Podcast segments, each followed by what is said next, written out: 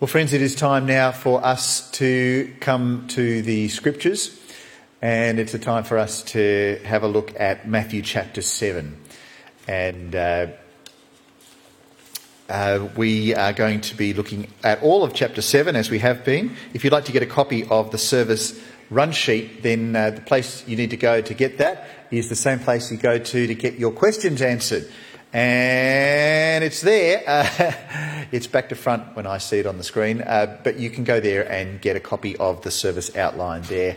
Uh, scan for the QR, scan the QR code for our talk notes, and I trust that you'll be able to use them and fill in the blanks as we go in those. Well, friends, uh, this last week, as I was uh, on Facebook, I came across a meme which said, there are so many scams on the internet nowadays. Send me 1995 and I will tell you how to avoid them. Uh, seems legit, maybe not. We constantly are on guard for scams. Scams are everywhere. We get scam phone calls. Hello, this is Amazon Prime. You know, do you get that one? Or the tax office saying that you need to go and pay your tax using iTunes vouchers. Seems legit. Or even an SMS going around that's saying, click here to get your vaccination certificate. I don't think so. Now more than ever before, we need to be extra discerning about what information we decide to accept and believe. Because if we trust the wrong advice, we may lose more than just money. We may, even lose lives.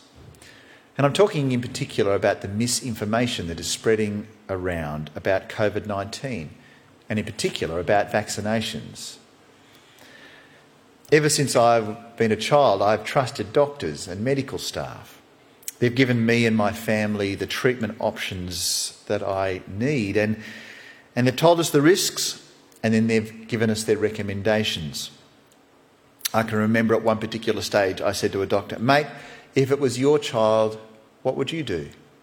And he told me, and I said, Let's do that. Right now, the same medical experts that we trust for every other treatment are telling us, are urging us to get vaccinated. And I have no reason to doubt them. And what's more, I think that the most loving thing that we can do is to get as many people vaccinated as fast as possible so that the virus can stop spreading and so that lives can be saved and we can return back to normal as soon as possible. But will you believe me? Will you believe them? Who will you believe? It requires a great deal of discernment, doesn't it? And the same applies to what we believe about God, Jesus, and the Bible. The same wonderful internet that enables us to have real time video calls with people around our village and valley of Jamberoo, and in fact all around the world, that same technology enables us to hear preachers spread truths and lies about the Bible. Just because someone's on YouTube doesn't mean they should be trusted. Because when we watch and listen and follow the teaching of any preacher, we need to be very careful. And I want to say, friends, be very careful when you follow an online preacher. Because they may be spreading lies that will deceive you and will lead you astray. If they're saying things that are different to what I'm preaching or what other trusted preachers are preaching, then you need to decide which truth you will believe. And you need to test what they say as you need to test what I say each week. And this is why we have a question and answer time each week. Uh, you get to ask your questions about all sorts of different things, but it's also an opportunity for you to test prophecies, for you to say, Are you sure? or prove it, or I think you got that wrong. And some of you, even at the door, as we were when we were together in the one room or, or online, you say, Are you sure? And I appreciate that because it's the right thing to do. I don't like saying wrong things, but sometimes I do, and sometimes I have. And as I accidentally do so, or, or do so thinking I was saying the right thing, but someone says, if you realise that bit, it's like, oops. I get a chance to come back and say to you, I'm sorry, and here's the truth. We need to be very careful what we believe, especially at these times. If you're listening to a preacher online who says different things to what you have been taught in your church for years, then beware. Because they may lead you astray. And if you're led astray, the consequences are eternal. This is the theme of Matthew chapter 7 in Matthew's Gospel. It's the third of the three chapters of Jesus' famous Sermon on the Mount. And in the end, it's a call for God's people to be discerning, to judge carefully, to trust wisely. Uh, like the rest of the Sermon on the Mount, it is spoken primarily to Jesus' disciples, his chosen people, who represent the final generation of the Old Testament, the Old Testament Jews, right there. They represent faithful Israel, God's people who have waited for the day when Messiah would come. And now he's come. He is speaking to them about what it means for his kingdom to come. And in this final chapter of the three, he tells us to be discerning, to judge carefully. And he starts by telling his believers to judge themselves first. Verse 1 says, Do not judge others, and you will not be judged. Uh, it's the famous verse of Jesus judge not lest you be judged. And more often than not, it's misunderstood and misused. Because Jesus can't be saying, don't be discerning. And he can't be saying, don't decide if someone is speaking the right words or acting the right way. Because only a few verses later, which we'll come to soon, he says, don't throw your pearls to pigs. And he says, beware of false prophets. How do you work out who's a pig? And how do you work out who's a false prophet if you can't actually make judgments? Now, Jesus wants us to make judgments.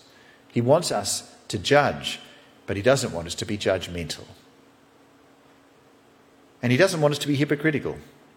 And so, right off the bat, he begins to teach us to be discerning. And in doing so, he says we need to avoid being judgmental. Verse 1 again and verse 2, he says, Do not judge others, and you will not be judged. For you will be treated as you treat others. The standard you use in judging is the standard by which you will be judged. The way that God and others will judge us will depend on how we judge, how we discern, and how we do that for others. Our standard in judging others needs to be the same as the standard we use to judge ourselves. So if you're going to criticise other people's behaviour, you better be sure that you care about your own behaviour just as much. Which leads us to the next two verses, 3 and 4. And why worry about a speck in your friend's eye when you have a log in your own? How can you think of saying to your friend, Let me help you get rid of that speck in your eye when you can't see past the log in your own eye? I'm assuming that when Jesus said this, people would have had a good laugh, and rightly so. You can just imagine it. There you are with this massive log in your eye, trying to look down to see the speck in somebody else's eye. It's laughable, it's stupid, it's silly, it's funny. But people do this kind of thing all the time. I'm sure you can see others doing it, and they're probably seeing you do it as well. It's stupid, it's ugly, it's wrong. And that's why Jesus says in verse 5 hypocrite. First, get rid of the log in your own eye, and then you will see well enough to deal with the speck in your friend's eye. Jesus wants people in his kingdom, his followers, to recognize their own inadequacies. They want them to see their own faults so that they don't look two faced hypocrites to others. Jesus wants his followers to avoid hypocrisy. But this is true also of Israel more generally. Jesus wants the people of Israel as a whole to recognize their own faults, their own inability to truly follow God's word, their own failure to faithfully follow the Lord. He wants them at this particular time in history, around about AD 30, to recognize their own deep need to be saved from their own failures. Rather than prancing around and saying, Oh, look how religious I am, look how good I am, Jesus wants them to stop and to see how much they failed to truly follow the Lord and how desperately they need to personally follow the Messiah. This was a message to the Israelites as they sat before Jesus, but it's also a message we need to hear. Well, then, having warned others to discern themselves first, he then tells them to judge others. Verse 6 Don't waste what is holy on people who are unholy. Don't throw your pearls to pigs. They will trample the pearls, then turn and attack you. Uh, literally, it says, Don't give dogs what is sacred. Don't throw your pearls to pigs. Dogs and pigs were both unclean animals back then, literally and religiously. Uh, our dogs are a little bit cleaner, although they do smell still. But the point is in this, they were both unclean animals, and Jesus says, don't give holy teaching to those who will brutally reject it. Don't teach the gospel to those who will aggressively reject it. It's not saying we shouldn't share the good news of Jesus with people who don't believe in him yet, or that the only people who will get evangelized are those who are nice and compliant. But it is saying that we should be discerning when we speak of the gospel in, in, in contexts that are aggressively against Jesus. Because in the end, all they'll do is trample the beautiful gospel of Jesus under their feet as well. But instead, they should be people who accept the pearls of the gospel and enjoy the hope that comes from truly knowing the Messiah verses 7 and 8. He says, Keep on asking, and you will receive what you ask for. Keep on seeking, and you will find. Keep on knocking, and the door will be open to you. For everyone who asks receives, everyone who seeks finds, and to everyone who knocks, the door will be open. Jesus is speaking to those who are searching for the truth. He's not speaking to the pigs or the dogs who want to smash the truth, but those who long for the truth. And he says to them, Ask, seek, knock, and God will open the door to his kingdom. It's a special message to the last people of the Old Testament as they see the coming of the Messiah. But it is also to people who live this side of the cross in history as we do, it's a message to us as well. All we need to do, all you need to do, is knock and the Lord will open the door to him. Do you want to be in the kingdom of God? You want to be in his kingdom? Then you just need to ask. To join God's kingdom, you simply need to ask. And you can know that God will give you the good gifts that come from being in his kingdom. Verses 9 to 11. You parents, if your children ask for a loaf of bread, do you give them a stone instead? Just a bit funny. Or if they ask for a fish, do you give them a snake? Ha, of course not. so if you sinful people know how to give good gifts to your children, how much more would your heavenly Father give good gifts to those who ask him? Uh, Jesus used humour, didn't he? you can just imagine, hey, can I have a slice of bread? Yeah, have a rock. Yeah, thanks. Oh, I'd love a bit of fish. You know, a bit of fish and chips. Yeah, have some snake and chips. Ah, you know, maybe. What he's saying there is, if even bad parents don't give rocks and snakes to their kids, then, well, surely our Father in heaven won't. He will give us even greater things. And he will let us into his kingdom, and he'll receive, and we will receive from him the gift of eternal life. And so I've got to ask you again have you asked him? Have you asked him to be in your kingdom? If you haven't yet, or you're not quite sure, then I tell you what, I'm going to help you in a little while, just a few minutes' time, to come to God and say, Can I be a part of your kingdom? Why don't you start thinking about whether or not you'd like to do that in just a little while? Because if you haven't yet, you really should. But for now, hear this clear statement ask, seek, knock, and your heavenly Father will give you the gift of the kingdom. Well, the next verse from Jesus is, it must be in the top 10 of his famous verses, his famous sayings. Do to others whatever you would like them to do to you. This is the essence of all that is taught in the law and the prophets. Uh, the, the version that's known better is do unto others as you would have them do unto you. Have you heard that before? It's the so called golden rule. It's a great way of thinking about life and love for others. It's about thinking of the needs of others and doing what you'd want them to do for you. But specifically, it's the second half of the verse that really matters here because what it shows us is that this simple, radical ethic is the summary of the whole of the Old Testament. All the law, all the prophets, all the Old Testament is summarized in the Golden Rule, which is great. But the key is that the Messiah, God's King, is showing that a fulfillment of the Old Testament can be found in simple other person centeredness. Radical other person centeredness, radical servanthood is what God is ultimately about. And this should change, should shape our thinking about everything. But this kingdom life, following the fulfilled law and the prophets, is what life should be like in God's kingdom. We've been told to knock on that door to the kingdom and that our Heavenly Father will open it to us. But we're now to be told that it's actually a hard thing to do. Verse 13a says you can only enter kingdom, God's kingdom through the narrow gate. You can enter God's kingdom only through the narrow gate. He'll open the gate, but it's a tight squeeze. It's the difficult route. It's tight and difficult and challenging and hard. Sounds pretty different to many preachers today especially those who end up on TV with expensive suits or expensive sneakers.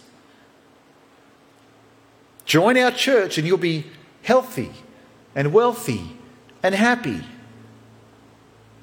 How do you reckon that matches up with what Jesus just said? In fact, here's how he puts it, verse 13b 14. He says, The highway to hell is broad, and its gate is wide for the many who choose that way. But the gateway to life is very narrow, and the road is difficult, and only a few will ever find it.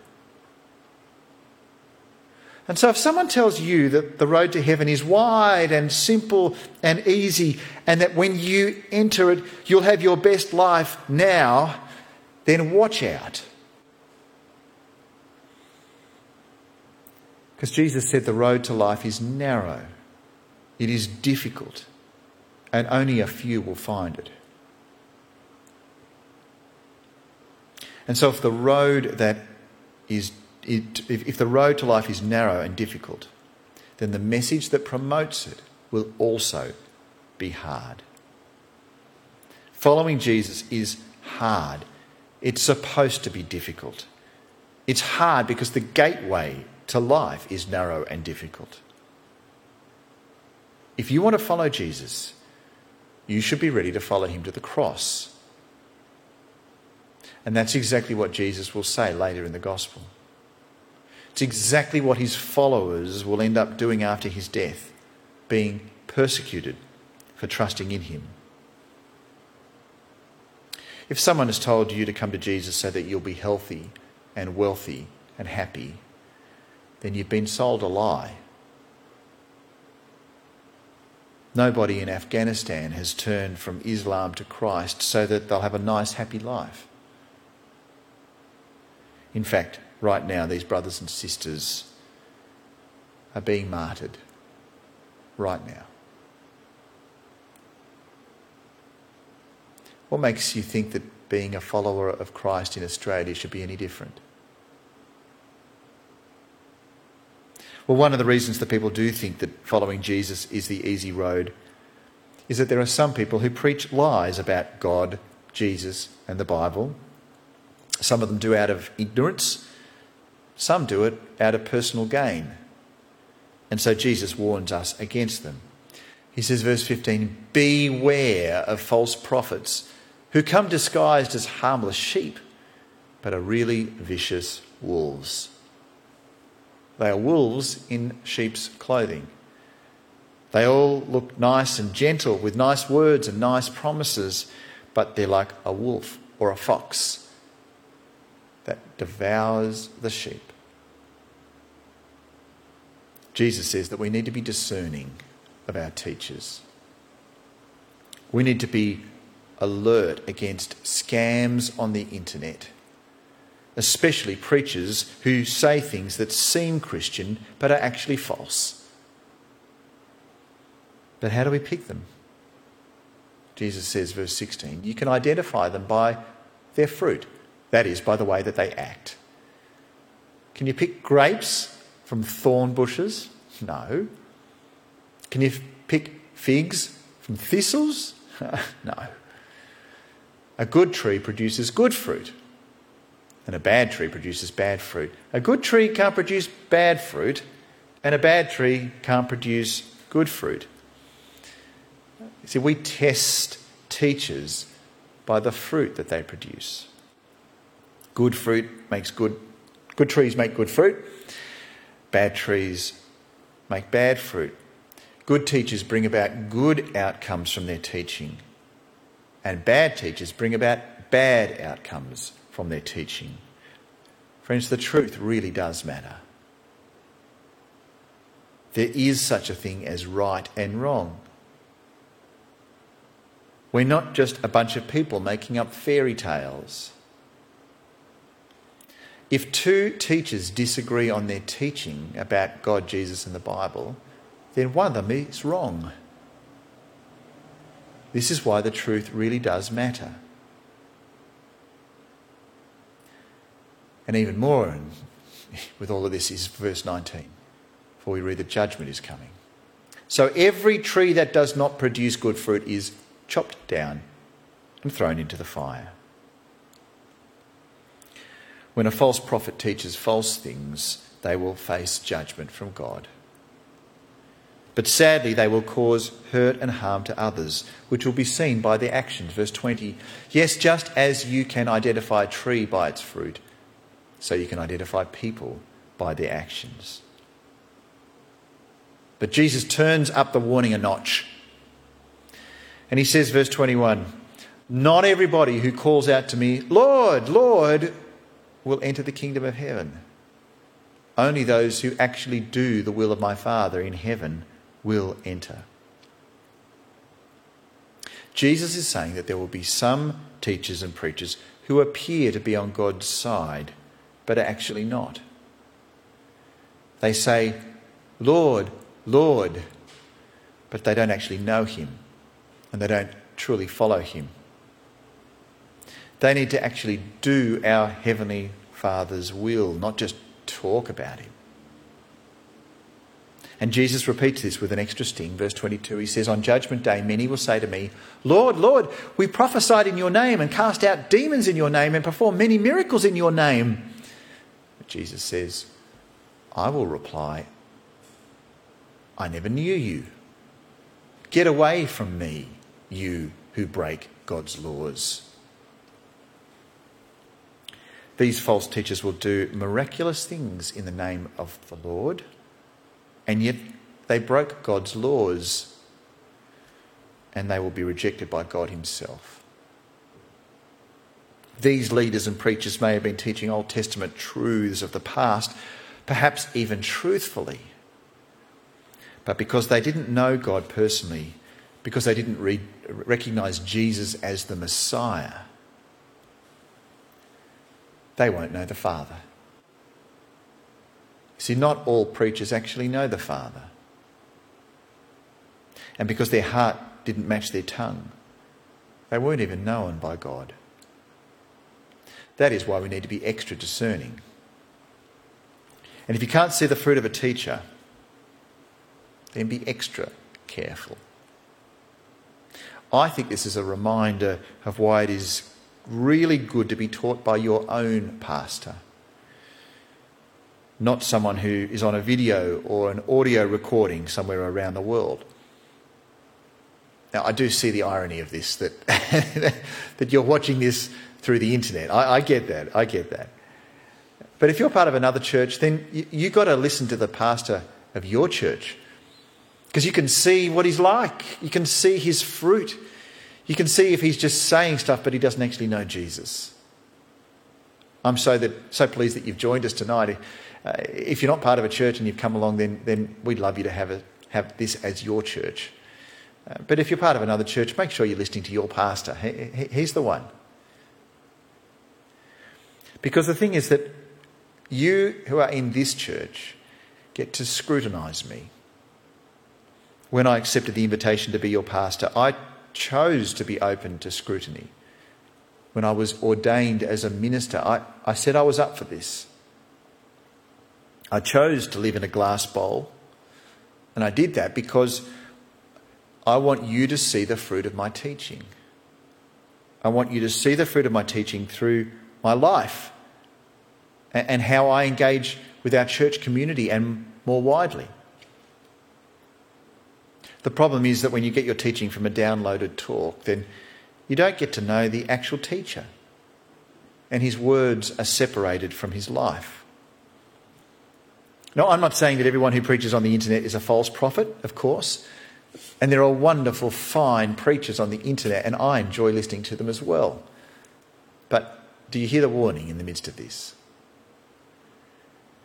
Because the problem is that if someone on the internet is a false prophet, it's harder to spot them, at least in the short term until the longer term damage is seen. But having heard all these warnings about the need to be so discerning, Jesus now tells his disciples what the wise person will do.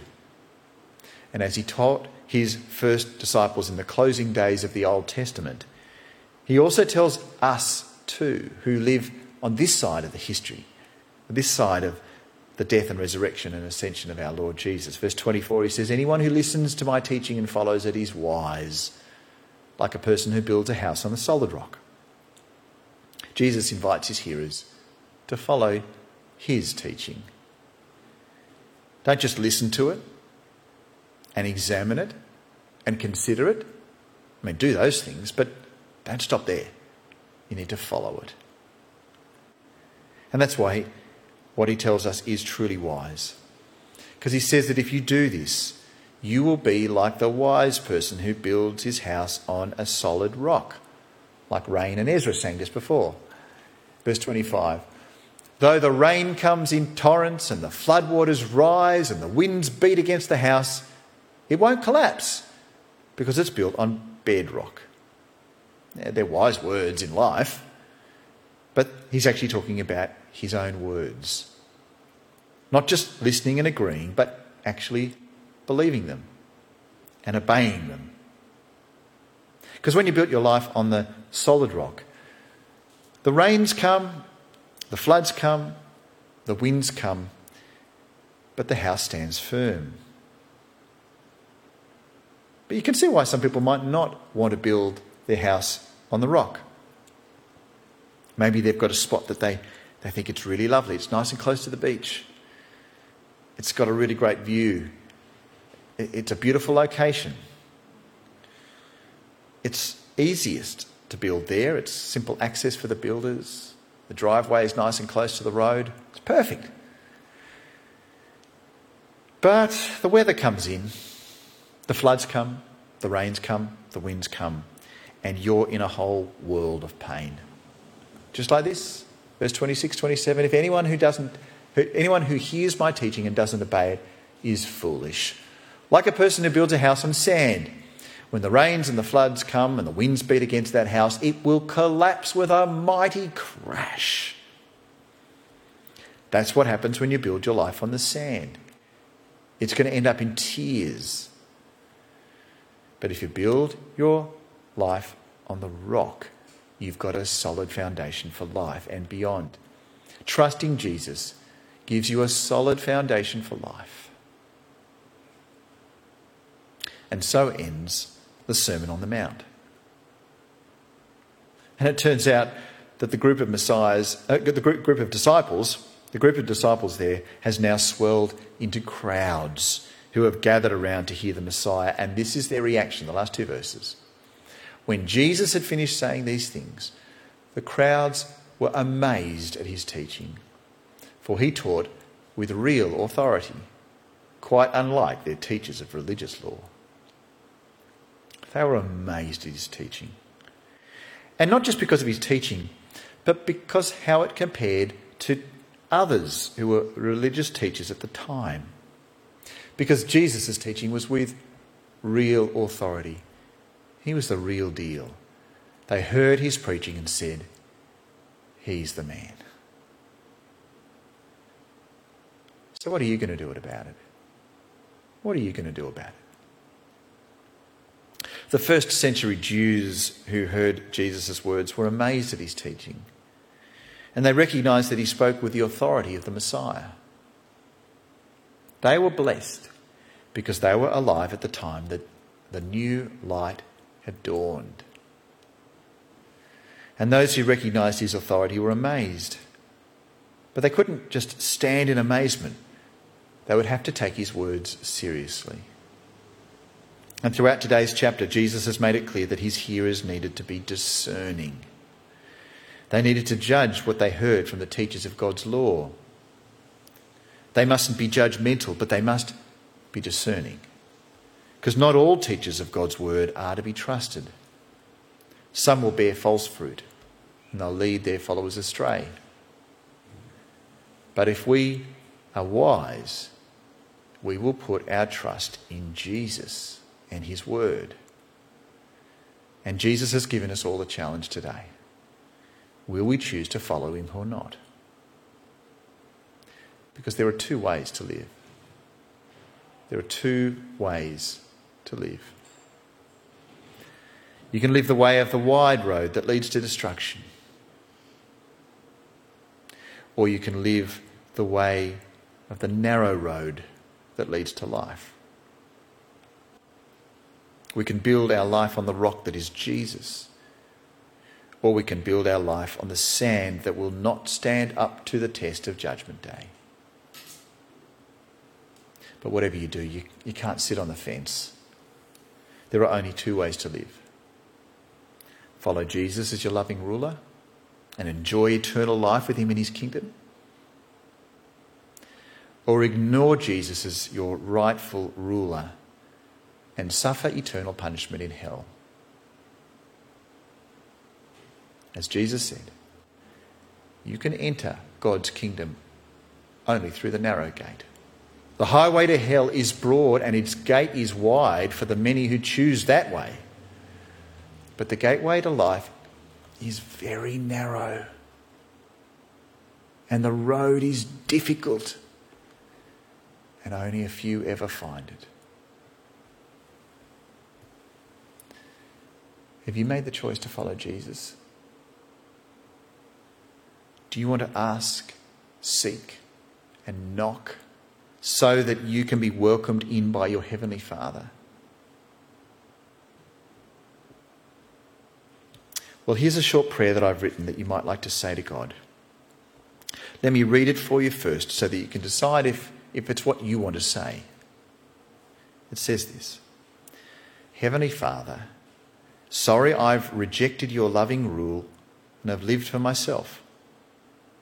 Thank you that Jesus died to take the punishment I deserve. Please help me to follow you now and into eternity. Amen. It's just a short prayer. I've, I've used some of the words and the ideas of, of Matthew chapter 7 and the, and the rest of the Sermon on the Mount. If you would like to enter God's kingdom, you can do so just by praying that prayer and meaning it. And if you're already in God's kingdom, as many of you are, I'm sure, then it's a prayer you can pray to continue to ask for God's forgiveness and assurance. But if you're not yet a Christian, if you're not 100% sure that you've crossed the line, that you have, have gone inside that open door, that narrow door, but the open door to the kingdom of heaven, if you're not sure, why don't you do it now? I'm going to say one line. I'm then going to leave a gap long enough for you to say those very words. You might want to say them out loud. Maybe you're in a room with people and why don't, let, why don't you let them hear you say it out loud? Or maybe you might just want to say it quietly in your heart. It doesn't matter. But if you want to become a follower of Jesus, if you want to enter the kingdom of heaven, then why don't you pray this now? Heavenly Father, Sorry I've rejected your loving rule and have lived for myself.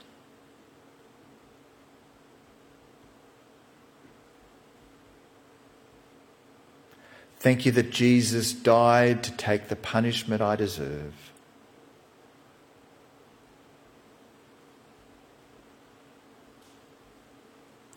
Please help me to follow you now and into eternity.